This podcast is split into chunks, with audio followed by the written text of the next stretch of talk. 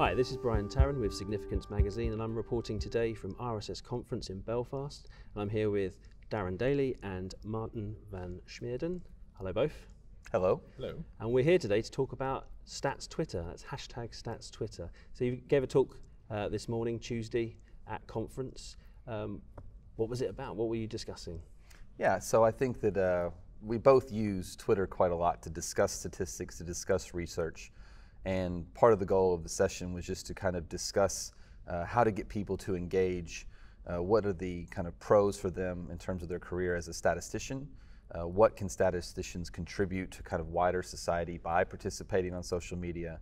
And then also acknowledging the kind of risks that people face uh, when they engage in social media and, and, how those can be disproportionately distributed uh, among statisticians who choose to engage.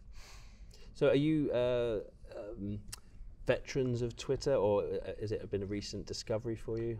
What's your history with? So I joined in, I want to say 2010. So I've been there for a long time, uh, just kind of piddling along and slowly kind of picking up followers. But I've always been very interested in it. Uh, I was very interested in science blogging uh, when I got my first job in Leeds lecturer and trying to use blogs to write about scientific papers and explain the statistics behind them.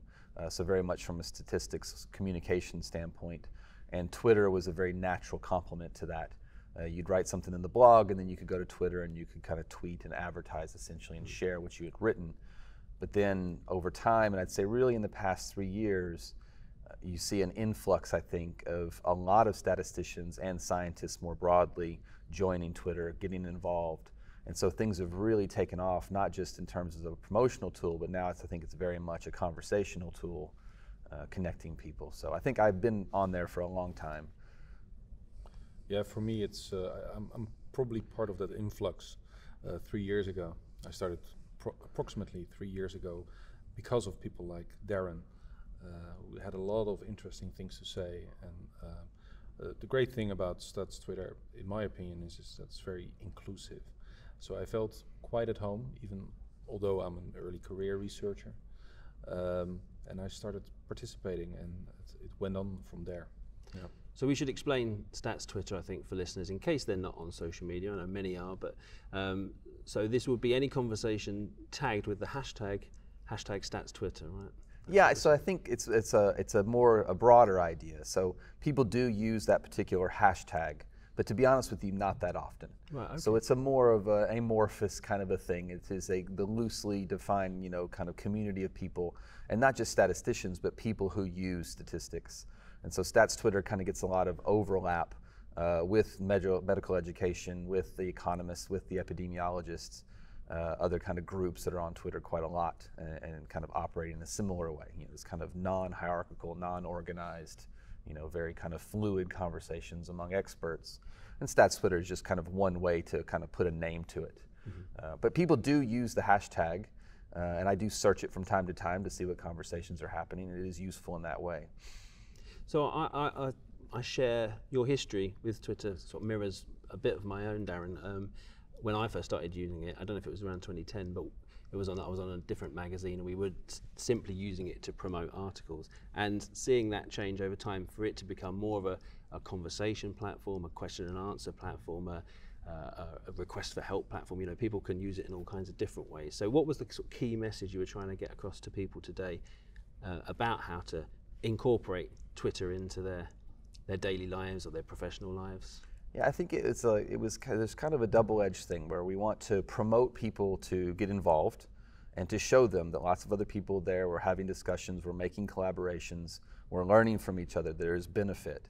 But we also have to acknowledge the fact that social media participation for some people uh, can lead to all kinds of problems, getting kind of abusive messages, uh, kind of getting people, um, you know, being argumentative and wasting their time and things like that. So it's, it's, it doesn't come without risks. And so we'd like to kind of increase the number of people who aren't just lurking on Twitter, although they're always, of course, very welcome, but people who are also, you know, actively conversing and, and whatnot. Um, but again, it, you can't really do that if, uh, if people are going to, you know, uh, invite a hard time from strangers when they do it. So it's just trying to kind of raise awareness of some of these issues in some respects. So mm-hmm. we're just trying to be welcoming. Uh, and let people know that we're, you know, that those of us who are there, lots of us are very cognizant of these things, and that we want to make sure that it's a, a nice place for everyone to come and chip in their two cents. And uh, and sometimes you're wrong, and sometimes you're right, and nothing wrong with that. Uh, just to kind of get that across, I guess. And you did talk about uh, academic critique uh, on Twitter in your sessions today, right? Yeah, absolutely, yeah. And what's sort of the fuzzy area around the rules of this? Because I know that there's a kind of formal process you would normally go for to critique a published article. Twitter is a bit of a free for all. So, what, what, uh, what are the, the tensions that exist there when you're talking about published work in that forum, especially when you're limited to so few characters and you know getting a subtle point across might not be as easy as making a kind of um, a bit more of a bullish point, maybe. Yeah, no, fair enough. So- point. the one the one example that we gave was actually something Martin and I were both involved in, and it was a uh, a paper that used a particular method. Um, we didn't think that that was the appropriate use for that particular statistical model. Uh, independently, uh, myself, Martin, and another statistician named Frank Harrell had written blog posts, and then we, you know, we kind of promoted those on Twitter. We saw each other's blog posts. We decided to get together and write a letter to the editor. And that letter was published, and then other people went on to follow up on our critique and some other data, and they were able to essentially confirm that our concerns about the first paper, not that it was done uh, in any kind of fraudulent way, it's just not the choices we would make. They were able to confirm that. Uh, But the frustration, I think, with the letters to the editor is that they often don't get published. They take a long time to appear, and they're not really a very corrective mechanism, uh, to be fair. And so the point you're picking up on, I think, is very true on Twitter. There are lots of very strong opinions in both ways.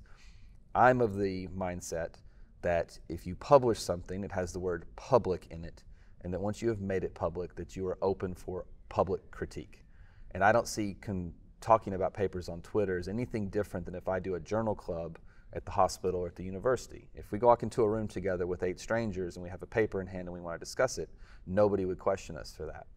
Doing it online is all out in the open. Anyone can see the discussion. Anybody can rebut if they want to. And every once in a while, you get these people like, it's not fair, they're not on Twitter uh, to defend themselves. Well, they're not in the hospital, you know, the, the, the break room where we're talking about a paper. They're not in the auditorium or whatever either. So I don't really take those arguments very seriously myself. And I suppose as well, as long as you're you're keeping it professional in terms of, you know, it not being ad hominem attacks. you know, Sure. you- you're critiquing the work rather than the individual behind the work. It's, you know, that's how the, the, the normal course of academic debate should run. I think so, but you do find too some some disagreements there. So I think where I would, uh, I, you know, I've certainly crossed the line into ad hominem attacks in some respect, based on some people's, you know, definition of what that would be. So questioning people's motives, for example, some people would call that an ad hominem attack. And so we've critiqued papers before, and I've critiqued papers, and I think what really sometimes gets my ire up a little bit, uh, is that the way to put that? Uh, something that really frustrates me is to see scientists using science and statistics uh, essentially to sell things that we are pretty sure don't actually benefit people. And uh, again, you can once you call into question people's then motivations, I think you start to get some more pushback too. It's not fair for you to critique this aspect of what we're doing, uh, and I don't. Again, I don't. I don't buy that personally, but it's an opinion. Uh, Martin, uh, your, your experience, you said you're a, a, a early career researcher. Correct. Um, how do you, uh, how have you approached Twitter and how has it kind of uh, integrated with your professional life and helping you, you know, find contacts, find collaborators, that sort of thing? Right. Um, so yeah, I, I started about three years ago when I when I ended my PhD and, and started as a, as a as a postdoc researcher.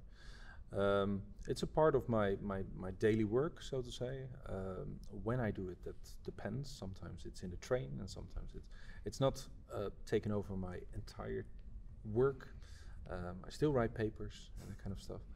Um, but I found a lot of collaborators uh, actually via Twitter. Uh, Darren is one, uh, and I also have some other uh, people. I've been invited to talks and that kind of stuff. So that's it has been very uh, important actually to my uh, start of my my early career.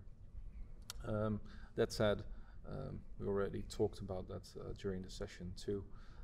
There's of course the the the, the time drain problem, um, and that's something you have to balance. And I, think I'm getting better at it, but it's uh, it's uh, Time drain being spending too much time scrolling through your, uh, your, your timeline. So I, Yeah. this was uh, th- something that I uh, was afflicted by when I first got onto uh, Twitter in my previous job, and I would spend a good two hours in the morning just scrolling through, trying to find anything interesting that people had talked about.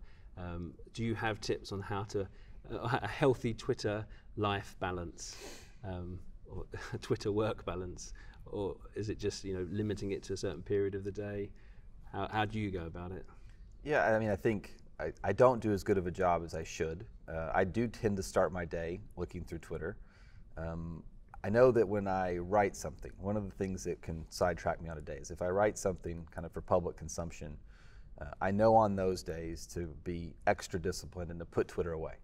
Um, because watching the responses to what you've done is, uh, is very time consuming and pointless. It's going to be there. You'll get your pats on the back and you'll get your criticisms the next day, but it can really derail uh, you know, your, the rest of your workday.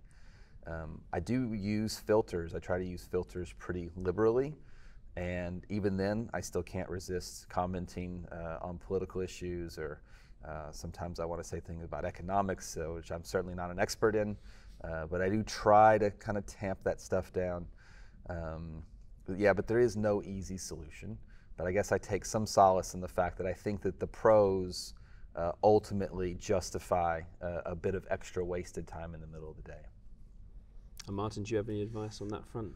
Well, one of the approaches I take is um, I'm, I'm, I'm, trying to accept the fact that um, I'm, I'm, missing out on, on, on certain things. Um, and um, I, I, I, try to avoid, and I do avoid, uh, looking at Twitter during uh, my workday, uh, most of it. So these are very simple approaches. Another simple approach is if you have limited time on a, on a particular day, you can make a, a so-called Twitter list with uh, a limited number of people. Um, so you, you really get the highlights of that limited number of people. It might be people that, that are retweeting also of other people, so you get a sort of the highlights of it. So that's how I manage. I cannot always follow uh, what all my 700, all the 750 people that I follow or something are saying, but I can follow that 100 people uh, more easily. So that's that's how I try to balance. Uh, and obviously, social media is much broader than just Twitter. Did you touch on any of the other sort of channels mm-hmm. that people could explore in, in the talk today? Yeah, so we raised like a number of things, and how things have really kind of taken off. So the blogging is kind of where things really started, I think. Uh, you know, with Internet 2.0, and all of a sudden we could put things online and share it quickly, and you know, it didn't take ages to do, and all the rest of it. And so blogging, I still think, is a really important uh, thing and with, with particularly for, for like you know statisticians online um, some of the blogs in particular deborah mayo's and andrew gelman's their comment sections are really rich sources of information and debate. And you have you know threads there. You'll have you know 200 comments sometimes and you scroll through and you recognize half the names and you're kind of amazed at how they were able to get this kind of engagement um, there's another really good one that was started by Frank Harrell recently, which is a Discourse based message board uh, called datamethods.org.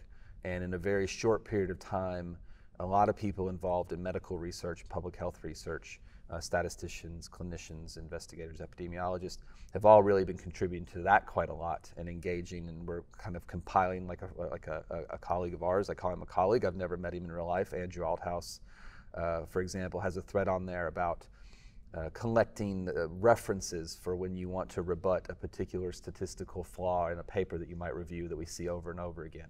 This kind of useful thing happening. Um, you're also seeing one thing with Twitter, and something that Martin really illustrated nicely, um, was it's become so much better at multimedia. So now you can embed a short video, you know, obviously pictures and things like that. So there's, uh, you know, there's so much more flexibility in communicating. Um, there are the question and answer sites like Stack Overflow and Cross Validated where people can go ask their questions, do a good job of asking a good question, and you'll get experts commenting, discussing, and everything else. Um, podcasts have really kind of taken off, and there's a couple of notable ones in terms of statistics and kind of science reform.